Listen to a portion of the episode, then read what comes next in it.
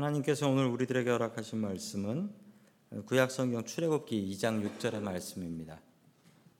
출애굽기 2장 6절의 말씀입니다. 자, 우리 하나님의 말씀을 같이 읽습니다. 시작. 열고 그 아기를 보니 아기가 우는지라 그가 그를 불쌍히 여겨 이르되 이는 히브리 사람의 아기로다. 아멘. 자, 우리 옆에 계신 분들하고 인사 나누겠습니다. 반갑습니다. 인사해 주시죠. 예, 반갑습니다. 아, 지난 시간에 그 바로 왕이 이집트의 바로 왕이 유아 살해 명령을 내리게 되었습니다. 아, 죽게 되었던 모세는 아, 부모님이 갈대 상자에 넣어서 나일강에 갖다 놓았습니다. 이 일을 하나님께서는 어떻게 풀어 나가실까요? 계속해서 말씀을 보도록 하겠습니다. 첫 번째 우리에게 주시는 말씀 기도로 하나님을 움직이라라는 말씀입니다. 우리가 하나님을 움직일 수 있는 유일한 방법이 있어요. 사람이 하나님을 움직일 수 있는 유일한 방법이 있는데 그 방법은 바로 기도로 하나님을 움직이는 것입니다. 우리 출애굽기 2장 5절의 말씀을 계속해서 같이 보겠습니다. 시작. 바로의 딸이 목욕하러 나일 강으로 오고 시녀들은 나일 강가를 거닐 때 그가 갈대 사이에 상자를 보고 시녀를 보내어 가져다가 아멘. 더운 날 목욕을 하러 왔던 바로의 딸이 모세 아기 모세를 발견하게 되지요.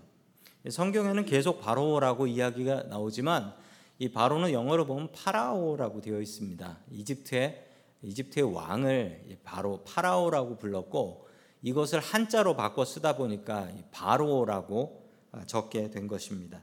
이 정확한 사람의 이름은 아니고 사람의 이름은 따로 있고 뭐 한국말로 이야기하자면 대통령 뭐 그런 뜻입니다. 그러므로 사람 이름은 아니다. 그래서 성경에 바로가 수도 없이 나오지만 그 바로가 똑같은 바로는 아니더라라는 것을 아셔야 됩니다. 잘못 아시면은 아니 아브라함 때 살아있던 사람이 이거 뭐 모세 때도 살아있고 이거 뭐 무두셀라야 이렇게 생각하시면 안 됩니다. 다른 사람이에요. 그냥 이집트의 왕이란 뜻이죠. 하나님께서 바로 왕의 딸을 이곳으로 인도해 주셨습니다. 그리고 바로 왕의 딸에게 귀한 마음을 주셨어요. 우리 6절 말씀 다시 한번 읽습니다. 시작. 열고 그 아기를 보니 아기가 우는지라 그가 그를 불쌍히 여겨 이르되 이는 히브리 사람의 아기로다. 아멘. 그리고 바로 알아차렸습니다. 히브리 사람의 아이로구나. 어떻게 알아차렸냐면 생긴 게 다르니까요. 지금도 보면 생긴 게 다릅니다. 이집트 사람들하고 유대인들하고 생긴 게 달라요. 또 지금 유대인들하고 원래 유대인들은 좀 다르죠. 원래 유대인들은 그 이란 이라크 쪽에 있는 중동 사람들의 모습이었습니다. 아브라함이 중동에서 온 사람이기 때문에 유대인들의 모습은 중동 사람들이었고 또 애굽 사람들은 지금의 이집트 사람들의 모습을 생각하시면 되겠는데 그 생김새가 어, 다릅니다. 생김새가 좀 달라서 바로 알아차릴 수가 있어요. 그래서 모세의 딸은 보면서 야 이거 히브리 사람의 아기로구나라고 알아차렸습니다. 그리고 불쌍히 여겼습니다. 자, 보통 불쌍히 여기지 않았다면 이거 어떻게 해야 되나요? 이거 원래 죽여야 되는 아이기 때문에 이건 죽도록 자기가 죽일 수는 없고 나라에다가 고발을 하면 애를 잡아 죽일 겁니다. 어, 보통 그렇게 처리해야 되고 불쌍히 여긴다라고 하면 보통의 경우는 불쌍히 여겼으니 모른 척하고 지나가 줌.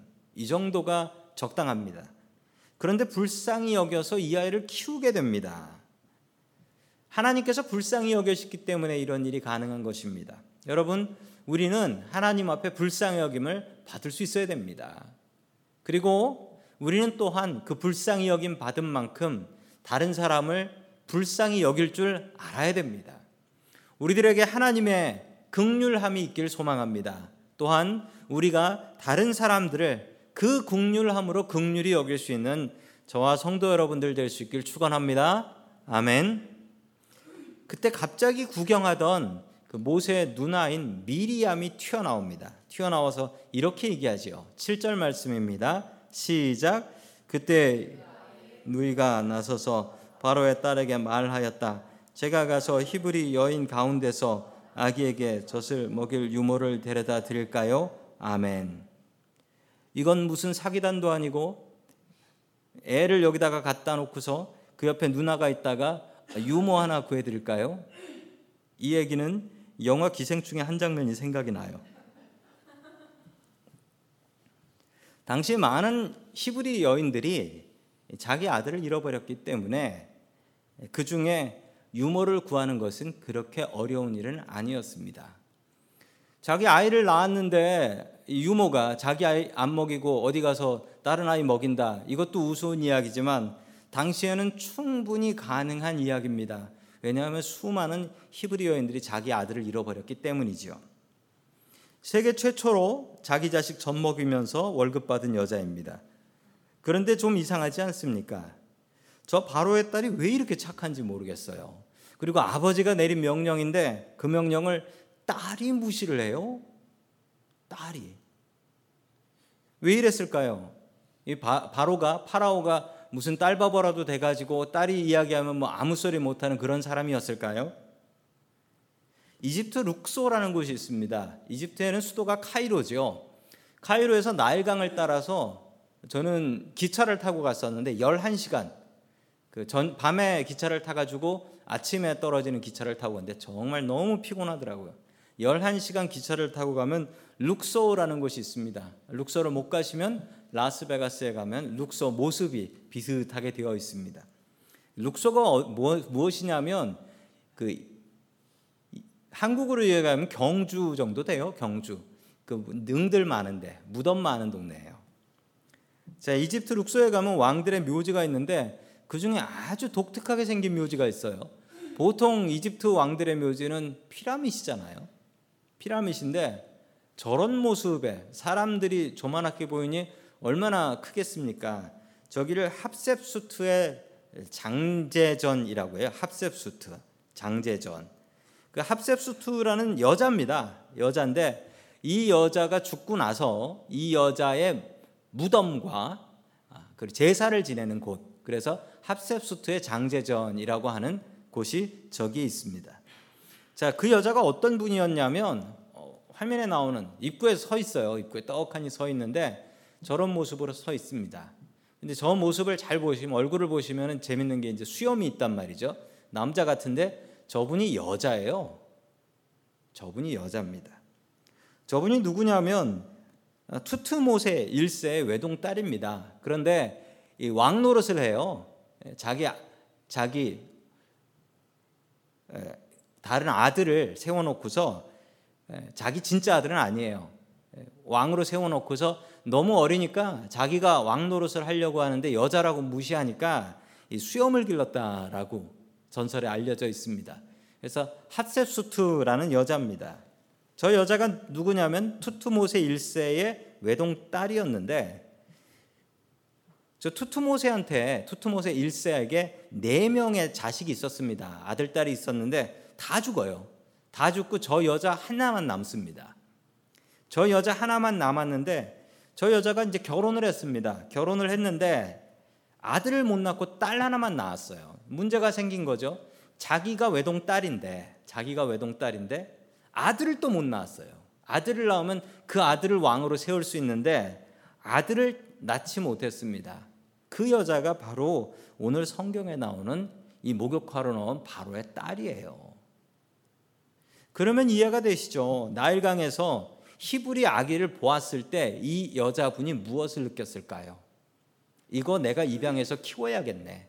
이걸 내가 왕으로 세워야겠네. 라고 생각을 합니다. 자, 그리고 그 아이의 이름을 정해요. 이름을 무엇이라 정하냐면 우리 10절 말씀입니다. 같이 봅니다. 시작. 그 아기가 자람에 바로의 딸에게로 데려가니 그가 그의 아들이 되니라. 그가 그의 이름을 모세라 하여 이르되 이는 내가 그를 물에서 건져내었음이라 더라. 아멘. 모세의 이름의 뜻이 무엇이라고 합니까? 물에서 건져냈다라는 뜻이래요. 물에서 건져냈다. 그런데 이 이야기를 단순히 이렇게 아시면 안 돼요. 당연히 모세는 물에서 건져냈다라는 뜻인데 자기 아버지 이름이 투트 모세예요. 모세. 그리고 투트 모세가 1세, 2세, 3세까지 가요. 그러면 이 모세라는 이름은 물에서 건져냈다라는 뜻이지만 이 이름은 누가 쓰는 이름이냐면 당시 이집트 왕들이 썼던 이름이에요. 그러므로 이 아이를 모세라고 지었다는 것은 내가 이 아이를 입양해서 이 아이를 이집트의 왕으로 세워야겠다라는 뜻입니다. 이제 이해가 되시죠? 이제 하나님께서 어떻게 수를 쓰고 계신지, 어떤 계획을 가지고 계신지, 이건 뭐 우리가 상상할 수도 없는 계획입니다. 이집트 바로 왕이 히브리 남자애들을 다 죽이라고 했던 명령 덕분에 모세는 이집트 왕실에 들어가서 거기서 왕이 되는 교육을 받을 수 있었고 그래서 나올 수 있었던 것입니다. 그럼을 통하여서 이스라엘의 지도자가 될 수 있었던 것입니다. 도무지 우리의 머리로는 상상도 안 되는 판을 하나님께서는 사람들을 이용하여 짜셨다라는 것입니다. 하나님께서는 전 세계를 경영하시는 분이십니다. 우리가 기도하면 하나님께서 움직이십니다. 그러면 이 세상이 모두 움직입니다. 능력의 하나님을 의지하는 저와 성도 여러분들 될 수 있기를 주님의 이름으로 간절히 축원합니다. 아멘. 두 번째 하나님께서 우리들에게 주시는 말씀은 자녀에게 민족성을 가르치라라는 말씀입니다. 자녀에게 민족성을 가르치라. 모세는 죽을 운명의 히브리 아기, 아기였습니다. 그랬지만 그는 어느 날 갑자기 입양되어 이집트의 왕자가 되고 그리고 왕이 될 수 있는 1순위로 올라가 버리게 됩니다. 이 왕이 될 사람들은 일반 학교에 보내지 않습니다. 왜냐하면 일반 학교에서 배울 수 없는 왕으로서 배워야 되고 나라를 다스리는 방법을 어렸을 때부터 가르쳐야 하기 때문입니다. 당시 최고 세계 최고의 강대국에서 왕자가 되었던 것이죠. 그에게 부족함이 무엇이 있었을까요? 그에게 부족함이 하나 있었습니다. 자, 우리 출애굽기 2장 11절 말씀 같이 봅니다. 시작. 모세가 장성한 후에 한 번은 자기 형제들에게 나가서 그들이 고되게 노동하는 것을 보더니 어떤 애굽 사람이 한 히브리 사람 곧 자기 형제를 치는 것을 본지라. 아멘. 모세는 자기가 유대인인 것을 알고 있었습니다.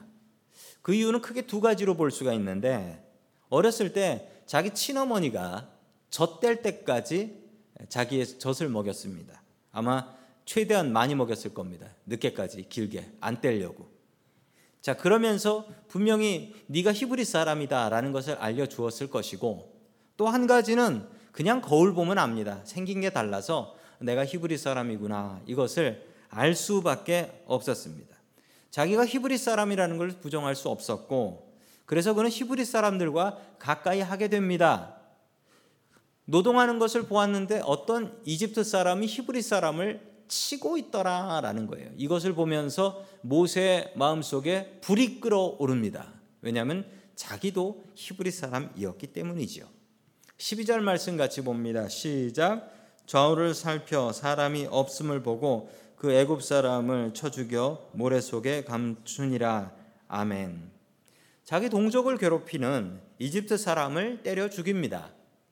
자기는 이집트의 왕자고 어쩌면 자기에게 왕위가 돌아와서 이집트의 왕이 될 사람이지만 그의 마음 속에는 이집트 나는 이집트 사람이다라는 생각보다 나는 히브리 사람이다라는 마음이 더 강하게 있었던 것입니다. 그리고서 의기양양하게 나와서 자기 백성들에게 같이 가게 되지요. 그랬는데 자기 히브리 백성들 동포들이 이렇게 대접합니다. 14절입니다. 시작. 그가 이르되 누가 너를 다스리는 자와 재판관으로 삼았느냐 내가 애굽 사람처럼 나도 죽이려느냐 모세가 두려워하여 이르되 일이 탈로 되었도다. 아멘. 그런데 히브리 사람들이 이집트 왕자 행색을 하고 있는 모세를 받아들이지 않습니다. 고마워하지도 않습니다. 아마도 저 모습을 상상해 본다면 분명히 모세는 이집트 사람으로서 이집트 왕자의 옷을 입고 그리고 이집트 말을 하고 있었을 것입니다. 모세는 히브리인도 이집트 사람도 아닌 스스로를 히브리인이라고 생각했지만 그 누구도 모세를 히브리인이라고 생각해 주지 않았습니다. 그냥 저건 이집트 사람인 거지. 제가 이민 오기 전에는 이 말씀을 똑바로 이해할 수가 없었습니다. 그런데 미국 살다 보니까 이 말씀이 어떤 말씀인지 모세가 어떤 처지인지를 알 수 있게 되었습니다. 우리 아이들의 이야기 아닙니까?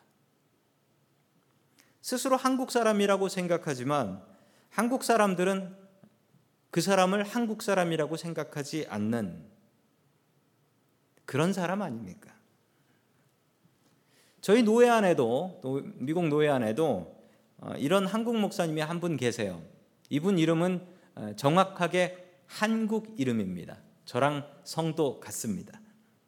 그런데 다른 한국 목사님들이 이 목사님을 바나나라고 놀립니다. 왜 바나나라고 놀리냐면 어, 껍데기는 노란데 속은 하얘. 그래서 바나나라고 이야기를 하더라고요. 저는 그 얘기가 참 싫습니다. 다들 저 사람은 한국 사람 아니야. 저 사람 미국 사람이야라고 하는데 저는 그분 페이스북 보고 깜짝 놀랐는데 설날 한복을 입어요. 저도 안 입거든요. 세배 애들이 하고요. 그리고 애들은 한국말 하는 초등학교를 보내요. 그리고 떡국 끓여 먹고요. 송편도 만들어요. 송편도 집에서 직접. 저보다 더 해요. 한 번은 순두부 끓여서 먹는다고 사진 찍어가지고 페이스북에 올렸더라고요. 그분은 자신을 스스로 한국 사람이라고 엄청나게 자랑스러워하고 있습니다.